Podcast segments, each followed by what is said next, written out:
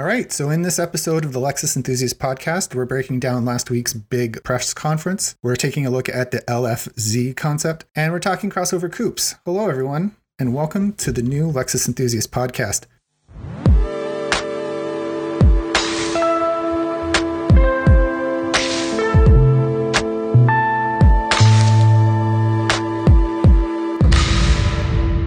My name is Kevin Watts, and I'm the founder of Lexus Enthusiast. Uh, let me introduce my friend, and uh, we're still working on his uh, his actual title, but uh, here's uh, Michael Pannone. Hey, Kevin, thanks for having me. Yeah, I'm excited to be here. Awesome. Uh, yeah, so uh, I started the podcast, uh, I don't know, about two thousand fifteen, and I was doing a lot of interviews with Lexus executives, but Michael and I are going to reboot it and into a more standard format. We'll have guests, but our main focus is going to be Lexus news, and we're going to try and keep it on a bi-weekly schedule. Anyone following the site is probably familiar with me. Um, I bought a L S four hundred in uh, two thousand six. Uh, I started Lexus Enthusiast in two thousand seven, and uh, fourteen years later, here we are. But what I'm going to do right now is I'm going to put Michael on the spot, uh, get him to talk a little bit about uh, his history with the brand. Okay, hit us. Cool. So um, I have been a Lexus enthusiast for a long time. I guess uh, my earliest memory of loving Lexus, it was nineteen ninety-seven, actually. And I was uh, at my grandparents' house. I was been like ten, uh, standing in the front yard. And their neighbor, fresh from the dealership, had just bought a brand new G S four hundred. Um, and I think it was called Spectra mica, or that uh, blue color that I don't know, probably is similar to ultrasonic blue now. Okay, yeah, yeah. But I remember standing in the front yard. I remember standing in the front yard actually playing with my cousins, and I saw this car come up the street, and I looked at it, and I had never seen anything that looked like that before in my life. And I thought, I don't know what that is, but I want one. and, um, I turned around to my dad, and I remember saying specifically, I was like, what is a Lexus, and is that a good car? And he said, yeah, yeah, it is. It's a good car. And so from that point on, um, the the G S actually sparked my love affair with Lexus. And since then, um, in college, on and off, I actually worked at dealerships. I've interned with Lexus Corporate, what feels like now a million years ago, but um, almost my whole life now, I guess I've touched Lexus in some way. Oh, it's funny that you say that. I was living in uh, Toronto. I saw L Xs. Like yeah. in, in Canada, we didn't really have the, the Land Cruiser. So to see an L X, you know, as the only vehicle of that type, it was really impressive. Plus, I was really into uh, Biggie, like oh, yeah. Notorious B I G, yeah. And he was huge into to Lexus. But yep. uh, he really uh, made me notice the brand. So one thing for me that was always interesting, and I feel like I have to get it out of the way and say it, but my dad works for Toyota. He's worked for Toyota for more than twenty-five years. He also worked for General Motors, and he also worked for Nissan. So I really grew up in a car family for sure. But the interesting thing about it is that my my dad was always more probably on the conservative, like efficient side of the spectrum. So it was always like, like even though, you know, obviously Toyota and Lexus are owned by the same parent company, Toyota Motor Corporation. Uh, my dad was always like, you don't need that, like that. You nobody should spend that much money and have a car like that. Uh, it's not important. You know, like you, you don't need the extra things you get on a Lexus. You can get a lot of the same things on a Toyota. And I was always like, absolutely not. Like, the cars that you drive for work do not look as good as this G S four hundred with four headlights and four taillights and what at that time were huge seventeen inch wheels. Yeah. And I just remember being like, this is the most outrageous looking car I've ever seen. And I love it. And, uh, you know, like in, in the early days, I guess when it was a lot less digital, you know, I used to go to dealerships and like ask for the brochures so that I could go home and cut out pictures of the cars that I liked. And I like somewhere still I have a box of, I think I have every G S brochure through like twenty twelve. I have a lot of the I S materials as well. So I don't know. It just I, I so I think I say all of that because when you grow up in a Toyota family, you don't realize that you take things like reliability and quality for granted. So, you know, we never, I never grew up in a house where we had car problems or we'd be, you know, worried about taking a car on a road trip or something like that because we always drove Toyotas. So for me, you know, Lexus having the foundation of reliability and quality, but then building upon that with premium features and premium design, I was, I was all in. The thing that uh, I remember is that you didn't necessarily I wasn't, you know, from a Toyota family. My actually, my mother drove a Dodge Omni I don't know if you, uh, do you remember those? The little hatchback? Mm-hmm. Yeah. So, uh, but I, you know, back in the day, you didn't really understand that brands were owned by other brands, mm-hmm. particularly back then when I wasn't, you know, writing about Lexus every day. I didn't even really understand that it was owned by Toyota. And, and I think that, um, the way that I found it, like figured it out, it was like a Japanese Mercedes. I was huge into Mercedes as a kid. Like I loved the S class. Mm-hmm. I loved like the really substantial vehicles, you know, in college and everything. I was very ob- obsessed with uh, Japanese culture. So the idea of like there being this like Japanese Mercedes was like really appealing. There was a lot of energy around the brand, mm-hmm. particularly in those years, you know, ninety-seven, ninety-eight, ninety-nine, those were prime years for the brand. And yep. the first car actually that I drove, I was like you as well, you know, going to the dealerships. And the first car that I actually ever drove was a yellow I S three hundred uh, at the yep. dealership. I couldn't believe that the dude let me take it out. Yeah. Um, you know, because like you roll up there and you're, you know, you're just a kid. And he was like, yeah, let's go. So, and we were driving around. He drove it first and he almost drove us right into like, uh, he was taking a corner too fast. And almost drove right off the road. I think he was trying to show off. That was my really the first time that I'd ever driven a car, like other than like, you know, getting my license. That was the first time I'd ever, particularly ever driven a, a luxury car. And it was so impressive back then. And uh, really, that's those are the moments really that endeared me to the brand. You know, going to the dealership, right. not being treated like right. a, you know, a, a, a ruffian or a, you know, a roughneck or whatever. Yeah. And that really impressed me because you didn't get that kind of treatment at any other dealership. It's funny that you say that about the I S because I remember, um, like I said, I mean, I first loved the G S and then you kind of look at the rest of the brand and it's like, okay, you know, the L S is cool. Same, same thing that you said. It was like, this is the Japanese S class. You know, it's an S class that doesn't have the problems that S yeah, classes have. Particularly back then. Yeah. But I remember when the I S three hundred was announced and I remember like I pulled, I got on our, you know, dial up computer that we had in our kitchen. And I went to Lexus dot com and signed up for a brochure. And because I think at that time they did the, um, you know, sa- like request, like save the date or something like that. Okay. And yeah, I signed yeah. up for it. And I remember getting it in the mail. And I remember, I mean, I'm sure you remember this too, but the coolest thing about the I S three hundred was the chronograph style, um, like, you know, oh, center. Yeah, the, the dash for sure. Yeah. The dash. So, and I remember everything that they did for it was like neon orange and like it was all that like all the people shot and all of the photography were really young. And I remember just looking at it being like, man, I really like the G S and, you know, the L X and the L S, but like this I S, this is a car that I could have and that I want. Mm-hmm. And, you know, coming up on at that point, looking at getting my first car and my parents are starting to talk to me about like, you know, just better start saving and stuff like that. I remember looking at the I S being like, that's what I'm going to have. Um, and I never had an I S, but it was definitely a hook for the brand, which it's kind of funny that we're sitting here saying that because, you know, now all these years later, especially now with the refreshed I S and the I S five hundred um, F-Sport Performance, like it's, you know, Lexus has been really upfront about the fact that it brings young people to the brand. And it's the young, I think it's one of the youngest uh, average buyer ages in the segment. And so it's funny that we're sitting here and it's like, yeah, it, it was like that for both of us. It's yeah. like the gateway drug oh, yeah. for Lexus.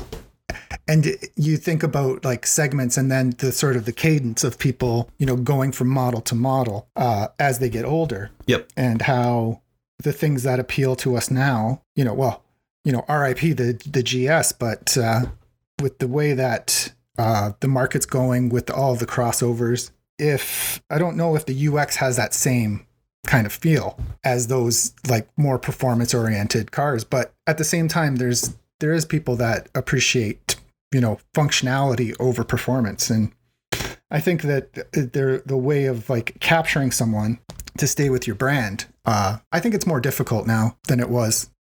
I, to- I totally agree with you. And I th- it's a whole tangent that I think we could probably get off on. But um, I remember, I mean, we also had an I S three fifty and last last year started looking for something new and kind of the logical move up would have been a G S, but um, ended up going in a different direction. But looking at the state of the market now, um, I almost wish, like I've been saying for a while, that I, I wish there was something like a baby G X, because when you look at the way that people progress in Toyota and you might start out with a RAV four and now you can have a RAV four Adventure and a RAV four for T R D, and then those people want to move up to a four runner. Like there's, you know, in a market that's so crazy for crossovers, I, like I love the N X, actually. I think that the N X is one of the best looking products Lexus has, but something that has that something special about it that the G S had compared to the E S. I wish Lexus had a product like that um, still, where it was like, you know, the the the obvious chance to move up from something. And I don't I don't see that as much right now in crossovers. But, you know, with some of the news and stuff lately, I feel like there's going to be a lot of exciting things happening. So I'm optimistic.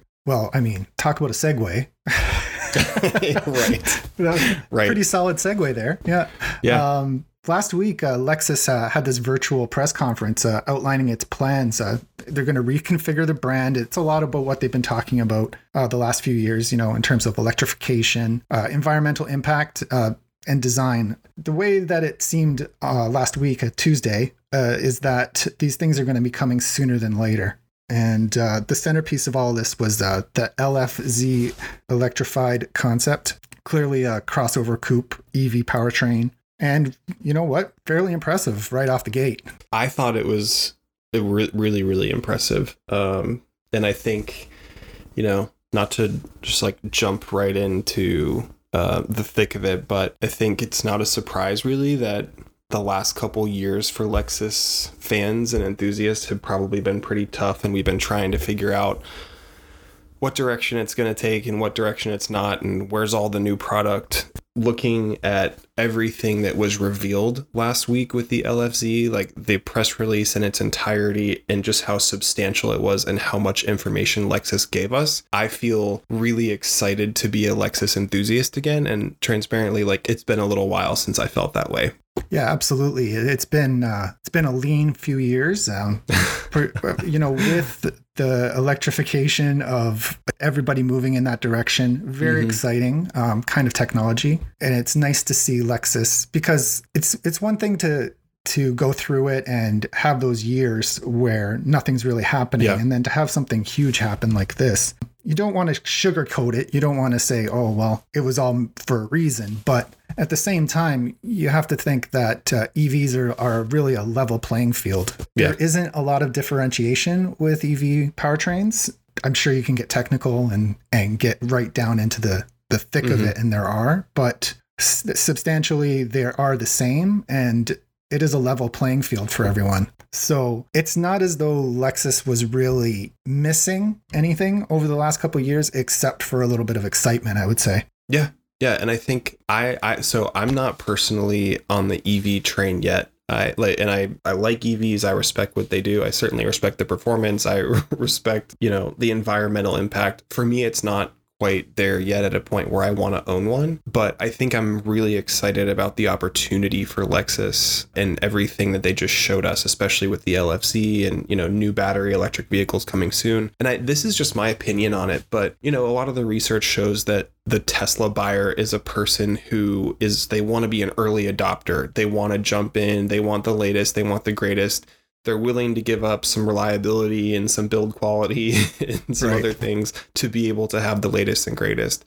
Looking at E Vs and thinking about E Vs really being the future, I think that there's going to like I think that Lexus is about to bring in a whole new type of buyer because they trust the reliability of Lexus. And I think that's probably going to be a huge point about, you know, what comes from the L F Z in this press release is like, if you've been a little bit worried about E Vs before, the single brand in the industry who is synonymous with reliability is about to bring a boatload of them. So it kind of shifts the conversation a little bit away from E V people just wanting the latest and the greatest, but instead being like, okay, this is something, you know, I, I trust the reliability, I trust the quality, and it's not just an early adopter per se. Yeah, like the thing is, is that you look at this uh, L F Z and you think, well, it's a crossover coupe. It's that's the shape of it. It looks production to me. You have this. You look at the competitors, and the a huge one is the the Tesla, the Model X, mm-hmm. and the numbers that have been released about the L F Z kind of line up with that. When you're talking about, you know, the p- kind of performance for, that Tesla shows, you have to figure that the way that Lexus framed this, the way that they talked about performance married to this E V, you have to think that they're going to be able to match the the performance of of a Tesla. And then you have the the style. Like, if I can't imagine anyone really buys a Model X because they love the way that it looks.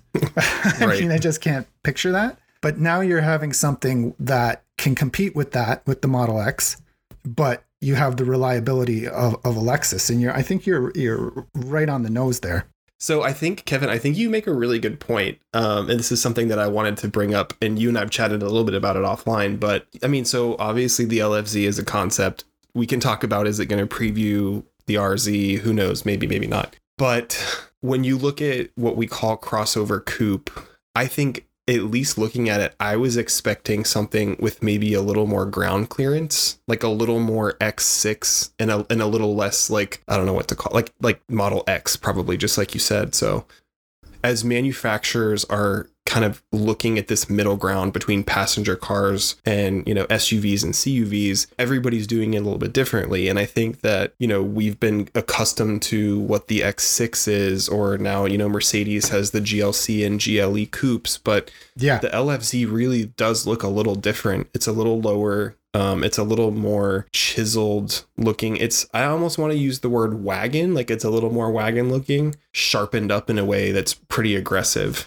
I don't know. I think it'll be interesting to see what it ends up really looking like when it comes to market. I, I think at first I was like, oh, this is going to be an X six competitor, and it may not exactly be an X six competitor. I think it might be something a little different. Yeah, I think it is more of a wagon.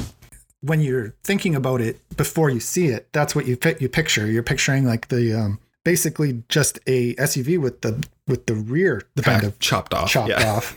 yeah. yeah, yeah, exactly, and. That's not what this is. It's definitely something. Look at the side profile of that vehicle. I have to think that that is production. Like the silhouette is yeah. almost perfect in terms of what it would need to be. There's not anything extraneous about it.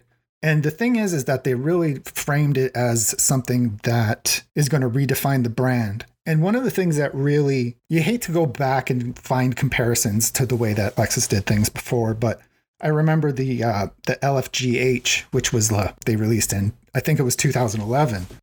Yep. And that car was basically the G S with a different front. And they talked a lot. That was a huge thing back then uh, in terms of redefining the brand. That was the introduction of the spindle grille. If some of the if some of the listeners are members of the Lexus Enthusiast Forum, you've probably seen some of this discussion already. But there's some people who've been like, no, this thing is, you know, not as way far away from being production. And there's some people, I think you and I agree on this, who are like, I don't think we're that, I don't think this is that far, far off of production. Because when you really look at the last couple concepts, just like you said, like, you know, the L F G H became the G S, the L F L C became the L C. I think that Lexus has been, for the most part, making concepts with production in mind. Um, and when you look at the car from the side, yeah, the wheels are going to be a little different. Some of the bumpers are going to be a little different and things like that. But just like you, I feel I feel like the shape is pretty much production ready.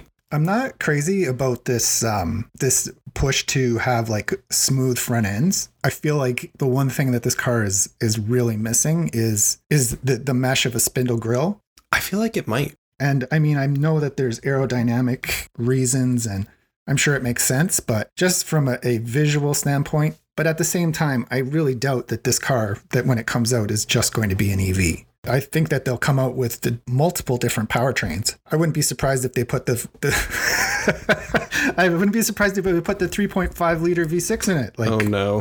no. no. No. This is just my opinion. I, if, if the L F Z comes out and makes production, let's just say it becomes the R Z. I think it's going to have to be built from the ground up on that new T N G A electric platform. Mm. Yes, good point.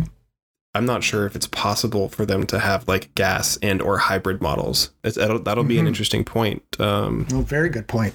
You know, I think we've seen some things that some of the new T N G A platforms are electric flexible, maybe, so to speak, but I guess that's a, that's a good point. It'll just be interesting to see what exactly ends up being delivered for production and probably when is part of it, too. But then you have the flip side, right, where you have the the U X uh, was released as a, a as an E V mm-hmm. pr- just on its own. Yeah, true. But they did really talk up this uh, E V platform. Yep. Very true. Probably. Well, I don't know, Kevin, I, like one of the things that might make sense as we're talking about how is this thing going to come to production is looking at what's been trademarked so far. And if you follow Lexus really closely, you probably noticed that um, I believe it was the end of last year, they trademarked R Z four fifty e. Yeah. Which is interesting for a lot of reasons, because um, obviously, you know, C is coupes, S is sedans, X is S U Vs. So having a new Z like indicates a new body style. And then obviously, like we know what the U X three hundred e, four fifty e indicates electric. So to me, I feel like this thing is probably heading towards production as R Z four fifty e. And I think somebody uh, pointed out that when you look at the specs of the concept, it's roughly, it's about mid-size. Like, I think it's actually similar in size to the G S.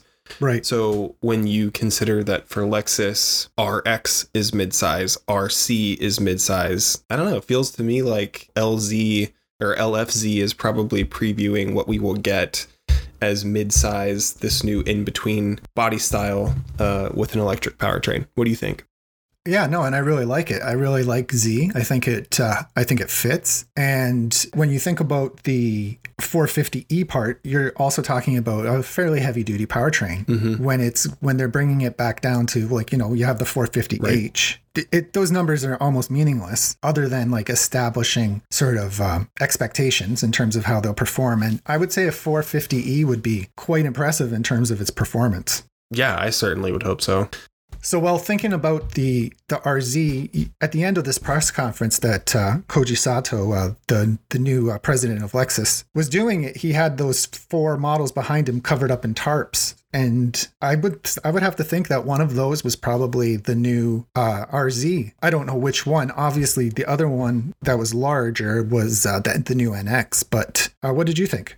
I don't know. So I think, I don't know, work with me on this, but I feel like the four models behind him are probably the next four new models that we see. Yeah, absolutely. And I personally feel like we'll probably see other new models before we see the R Z. So knowing that the R X is getting a little bit old, looking at the picture right now. So on the far left side, there, I feel like there's two S U Vs and two in two cars in this picture. Mm-hmm. That's probably not a surprise. The S U Vs are on the far left and the far right, and it looks like there's cars in the middle. So when you look at it, it could be the orientation of the picture, but to me, it looks like on the, the S U V on the far left is a bit bigger than the one on the far right. Right. So I'm going to say that I think on the left is the new R X mm. and on the right is the new N X. Okay. But what I'm a little unsure of, I think, is the two in the middle. And I have a theory, but what do you think? Well, my idea is that the one on the the left is uh, the new L S. They they made a specific mention in the in the press release about this idea of reinventing what it means to have a chauffeur. Mm-hmm. I have a feeling that obviously they recognize that the L S hasn't performed maybe the way that they wanted. That's a whole other topic in terms of what we can get into. But yeah, I, I do think that it is a uh, an L S. It has that more of a, a bulky look to it. Mm-hmm. And it, the front end is is is quite heavy. So I, I just have a feeling that it is. The second one, I don't know. I, I thought the E S maybe, but now I've it's maybe just a little too sleek for that. Yeah, I agree with you completely. Um, I know we're like looking into our crystal balls here, but the one the one on the left, I don't know. I don't know. It just it seems to have the stance of an L S to me. The hood's a little bit higher. It looks like it's a little bit wider of a car. And then I, I actually agree with you that I think the one on the right could be an E S. But the other thing to think about is the the E S should be refreshed this year as a twenty twenty-two model year. So I don't know if a refreshed model would be included here or if that would be like, who knows, a twenty-five E S, twenty-four E S. Mm. That seems like a long way away. Um, and the other thing too is think about it, like the R C is pretty, it's pretty up there in age now, and the L S and the L C were kind of developed somewhat in tandem. So like, I feel pretty confident that the car on the left is an L S, but the one on the right really leaves me scratching my head a little bit. I think at the end of the day, I think I'm going to go, oof, I think I'm going to go E S, but I'm just not sure. I kind of feel a little bit like it could be an R C. I really do. You uh, actually uh, offline, you uh, we were discussing this and uh, you mentioned about how the R C is the platform for their racing. Mm-hmm. And the fact is, is that there's a not a renewed, but a continued, you know, commitment to racing from Lexus. They they obviously value it very much, and there's nothing better for that kind of um, audience, that kind of enthusiast, to have a. a A coupe, just a, a standard mid-size coupe. I, I'm, I would be really impressed for them to reinvest in the R C. It would benefit them in racing for them to have a better performing car because they do base it off of the production model. I totally agree. I, I and you know it's it's so talking about Lexus coupes is such an interesting thing, uh, and you and I've talked about this a little bit too. But you know, obviously, first there was the S C, the first generation S C. Everybody knows, you know, one of the great Lexus vehicles developed with the Supra. Um, I remember when the second generation S C came out, and like the first sixteen to eighteen months of production for the car was sold out because it was so stunning, and they couldn't build enough of them fast enough. But then it's like, and you move into this era where we're talking about the R C and the L C. I don't know. It, it changes a little bit. Um, and I love both. So, you know, I'm not, there's no shade here for R C and L C owners, but I think the R C kind of failed to capture some of the excitement that the S C had. And I think it was sort of like, you know, it's a little bit more affordable. It's a little bit smaller. It's sportier. But I just don't know that it um, it was able to capture the same type of excitement. And then, I don't know, like one of the things that I feel so bad about is that the L C is one of the most beautiful, most dramatic, most impressive vehicles Lexus has ever built. And yet it happened and was delivered right at a time when the prestige and the status vehicle became an S U V and not a coupe. So, well, yeah. And I mean, it's almost the way that it progressed is like people started to move to S U Vs Uh, and crossovers. I feel like what happened to the L C also happened to the R C, and that people just were not looking at coupes as a as a viable option for their life. It's just not practical as a vehicle, and I think people really value that now in terms of just the, the convenience of having a larger vehicle. Yeah, it's it's kind of interesting when you look at it because of like the coupes. Coupes were kind of like such a boom and a bust, right? Like, and we've seen over the last two or three years couple different things coming from, you know, B M W and Mercedes talking about trimming down on the amount of coupes they produce. And like in a weird way, it's, you know, we were all mad at Lexus for not jumping on the four door coupe train. But it, on this side of it, it looks like they may have actually been smarter than everybody else. But, you know, if you look at Mercedes and there's the C coupe and the E coupe and the S coupe and the S L and then some of the A M Gs and the C L S and the C L A, so many vehicles. That's a, I mean, then they've they've said like they're going to be cutting down and reducing the number of coupes. So like, you know, looking looking at Lexus in talking about racing and talking about this new Lexus and enthusiasm, you know, around the brand, I want to hope that both of the R C and the L C live for a second generation. I feel like now with some of the new platforms and T N G A, I feel like there's an opportunity to make the R C even better than it has been. Um, oh, absolutely.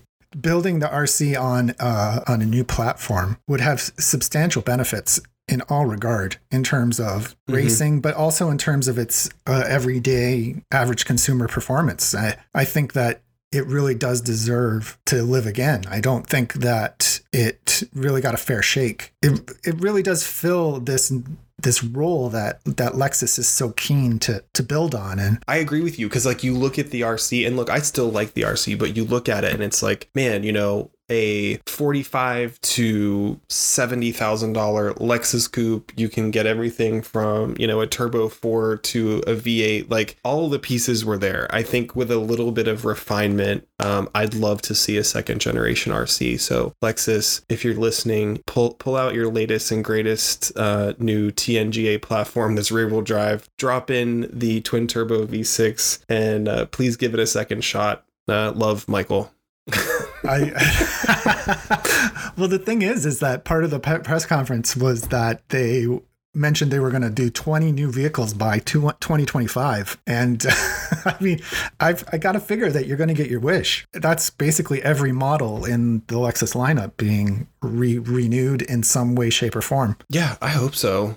I'm I'm pretty excited about about the change. And I think one of the things we were talking about too, actually, when we were looking at the picture of the four cars behind the L F Z was, where's the L X? Uh, yeah. You know, so, and that's a big, that's a big one. Like, you know, obviously you and I are based in North America, but globally the L X is almost more so Lexus flagship compared to the L S. Oh, absolutely. So, and, and I think the L X, if I, yeah, if I sit here, the L X is actually older than the N X or the R X or the L S or the E S. So uh, they must be hiding something from us because the L X has got to come out sometime soon. But yeah, you're, I mean, I totally agree with you. I think twenty new models by twenty twenty-five is going to end up being pretty much the whole lineup. And the exciting thing, you know, in terms of talking about the L X is the, their commitment to have a, a electrified powertrain for every every model. So that includes hybrids as well, which I would imagine is is the um, the solution to a, to an L X uh, rather than a E V platform, unless they do a fuel cell L X. That would mm-hmm. be something else as well. You know, I wish I was more tech. I'm not that technical. We both know that, but. Um, you know, looking at a fully boxed frame for like a body on frame vehicle, allegedly the new T N G A F or F one, like body on frame construction. I have to wonder if it's easier to pack batteries into a platform like that or a unibody platform. You know, I drive a four runner, so I'm pretty well versed in how it works. But, you know, I feel I don't know. I feel like there's the opportunity for batteries to be more isolated from the body. There's more space to pack them. Um, and sometimes it's easier to offset weight penalty like that with body on frame. So uh, an electric L X is a very interesting point. To think about that, there's nothing like that. That is essentially the ultimate vehicle, a E V L X that's capable of doing everything that an L X does. I, I don't know. I think that they, in a way, they have to reinvent the, the upper end of their of their lineup. I, I'm not sure exactly how it's all going to shake out. I would imagine that with a new Land Cruiser, there has to be a new L X. That mm-hmm. It doesn't make sense, particularly when they're canceling the Land Cruiser uh, sales in the United States.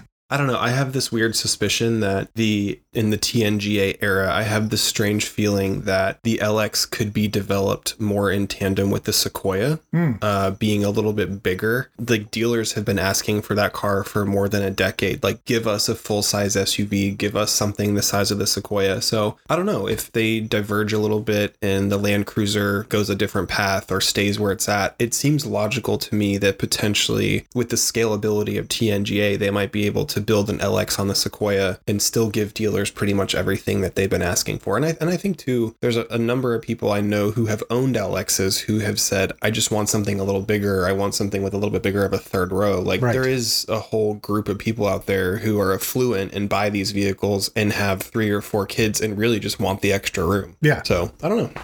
And I mean, that's what I'm thinking in terms of, of them reinventing their uh, their top end uh, crossover slash S U V, because it is almost functional functionality over functionality. It's it's really a very specialized vehicle, mm-hmm. and they need something at that top end. I mean, I would love to see them go up against the new uh, the new Maybach uh, Mercedes-Benz crossover, but uh, just that sort of level of of detail. Mm-hmm. It's really the kind of the appeal of being able to have everything in one single vehicle comfortably. And I think that there's really no mm-hmm. comparison in terms of, of luxury. Yeah, I'm with you.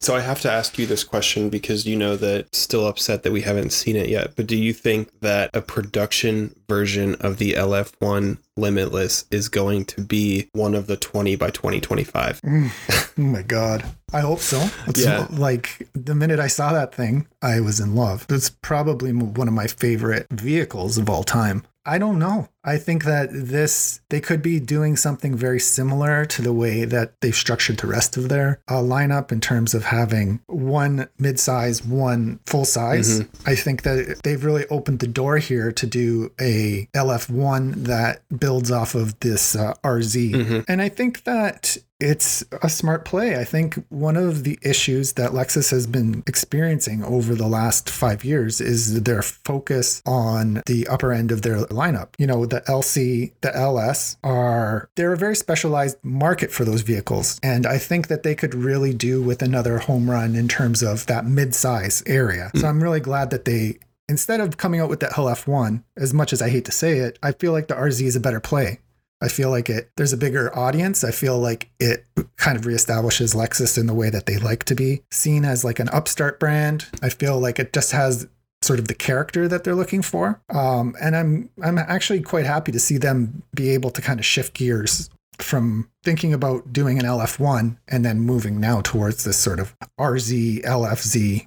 I think it's a it's a really good point. You know, my my opinion personally on this is it's a little bit crazy to think about, but the L F one Limitless originally came out, I think, at the twenty eighteen Detroit Auto Show. Yeah, so years. That's coming up on three and a half years ago yeah. now.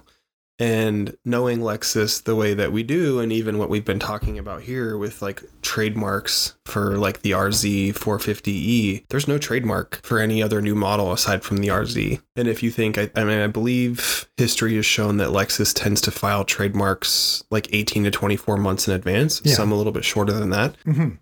But it's it's hard. It's a little heartbreaking because it's hard to imagine a vehicle that could be as popular as a production version of the L F one Limitless, in my opinion. I mean, you know, if you really sit and you think about a Lexus that could go head to head with the Cayenne, or, you know, even on the high end, things like a Bentayga, um, mm-hmm. or, you know, some of the other ultra luxury S U Vs, the Q eight, um, in this market, it, I mean, it would it would it would be so successful. I, you know, you, you know, I think to your point, have they just already decided that that's an old school strategy, and what they really want to go after is this new, you know, in between body style, the quote unquote Z, in which case, you know, R Z has maybe taken the focus over something like an L F one. I think I can see both. Um, just personally, I feel like there's still a lot of people who are not quite as ready to jump on the electric bandwagon. Like, if you think about Lexus and you think about the two most successful Lexus vehicles, it's probably the R X and the L S. Yep, right. And the L F one is both of them together. Yeah, so combined, to me, for sure. It is such a foolproof. Yeah, it's such a foolproof formula. And especially in this market, that I can't believe it hasn't happened yet. But three and a half years later, no trademarks, no spy shots, feels to me like it may not happen. And you you think about the, the last few concepts from Lexus, they really haven't amounted to production vehicles. Well, I guess I'm thinking of yeah. two. You know, I'm thinking of the L F one, which is a major one, and then their um, their L F thirty, which was sort of like a, a future vision of mm-hmm. uh, of vehicles. Um, and it just feels like there's a lot of missed opportunity in terms of the way that concepts are used in, you know, the automotive market, the way that it's generally followed by a production model. Um, but then you have this R Z, and I feel like it's really is just a refocus, a refocused Lexus with this model. I think that they mm-hmm. looked at the the market, looked at where they their most opportune uh, segment, and then they've chosen this sort of crossover coupe slash wagon slash. It's a very functional but a very stylish uh, segment. You can see the way that they can transition from this R Z to having a, a L Z, mm-hmm. which would be, I would imagine, this L F one uh, production model. I agree. And it's, it's actually funny that you brought up the L F thirty too, because um, when I saw the LZ or LFZ, I'm sorry, LFZ, when I saw the L F Z, to me, it seemed like the logical follow up from the L F thirty. Like, when I saw the L F thirty, I was like, and that's probably my American spec point of view, but I was like, this, this isn't going to hit. Uh, and I don't, and so hopefully this is just a concept. And to me, it, the L F Z seemed like a production-minded follow-up on the L F thirty for sure, which is which was really encouraging.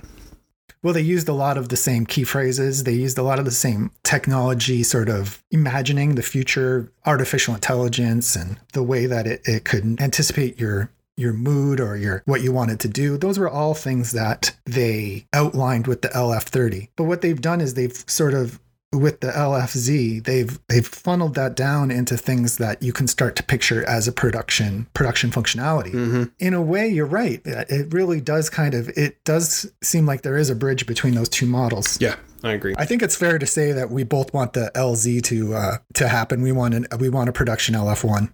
Uh, I think that's well documented. So yeah, we, you know, we're thinking about the, so yeah, we were thinking about the press conference last week. The one uh, final thing that uh, Koji said during the press conference was that there would be two new models this year. Obviously, much to the chagrin of Lexus, uh, we all know that one of them is going to be the N X. But uh, what do you think the, the second vehicle is going to be? Um, Did he, I forget, did he reference it and say all new? I think he did. I think he said two all new models, which would rule out refreshes like the E S, right? Oh yeah. I wouldn't imagine that they, I don't, I don't think they even like to talk about them really. They just kind of drop them. Okay. In terms of, yeah. So I can't imagine that it, that would be one of them. I think it's going to be the L X. And so part of the reason I say that, there's a couple of reasons. One, the current L X has been out, you know, it's been refreshed and nipped and tucked a couple times, but it's been out since I think the two thousand seven model year as the two thousand eight. So, you know, you do the math. It's the most obvious candidate. Um, also, you look at the market. The market is still hot on S U Vs. I mean, if you look at the Lexus first quarter sales numbers, there's no better time to drop a new S U V. And you also think, you know, the new Escalade uh, just came out. There's, you know, Mercedes just recently dropped the G L S, you know, a year or two ago, the updated one, the updated X seven. Like, this is the time and this is the moment. And the other thing, too, is um, we already know that there was an L X six hundred trademark. Right. So I don't know what engine an L X six hundred would be. Um, I have a, like a. a crystal ball theory about that, but it's probably too far out. But um, yeah, I don't know. So I think it's going to be the L X. What do you think? I think it's the one that makes the most sense. I don't think that they would be referencing refreshes. If they if they are referencing refreshes, I would say that it's probably the E S. But if they're talking about yeah. brand new next generation models, the L X is really the only option. Unless, you know what, wouldn't, wouldn't it be something if they came out with the R Z this year? Just drop it at the end of the year. Yeah. Yeah. Yeah, true, true. All right. We're running out of steam, you and I. Here we go. Yeah, let's go. Okay, so, all right, so you were on and, uh, yeah, I have to think that uh, the L X is probably the best option. Just different rumors and some things we've heard. Like, I even heard from a couple people a couple years ago now that the new L X could really, really be a stunner, like in terms of configurations and options and even like power trains and things like that. So um, it's also interesting how well it's been under wraps. If you think about it, like usually, you know, we see spy shots and, yeah. you know, the the whole N X leaked, you know, for the hell of it. and But yeah. the L X has been so silent and so well controlled that I think it's easy to forget. So when it drops, I feel like it's going to be like out of left field and everybody's going to be like, holy shit. Well, I really like the idea that you were talking about, you know, in terms of basing it not on the Land Cruiser, but basing it on the Sequoia, because that really allows for a different kind of vehicle. And and Lexus, you know, recently has not shied away from making drastic changes. You know, uh, killing the G S, I, I feel that was a major indicator that nothing is really sacred in mm-hmm. terms of what's possible with the brand and what direction they might go. I don't really believe that they would hesitate for one second to just scrap the whole idea of the L X and reinvent it as something else. Yeah, I agree. So I feel like, you know, even touching on the N X leak and the I S five hundred a little bit, you know, onto this week's news with the L F Z and everything else, we've covered a lot. We've covered a lot on the podcast. So and yet still so much to discuss.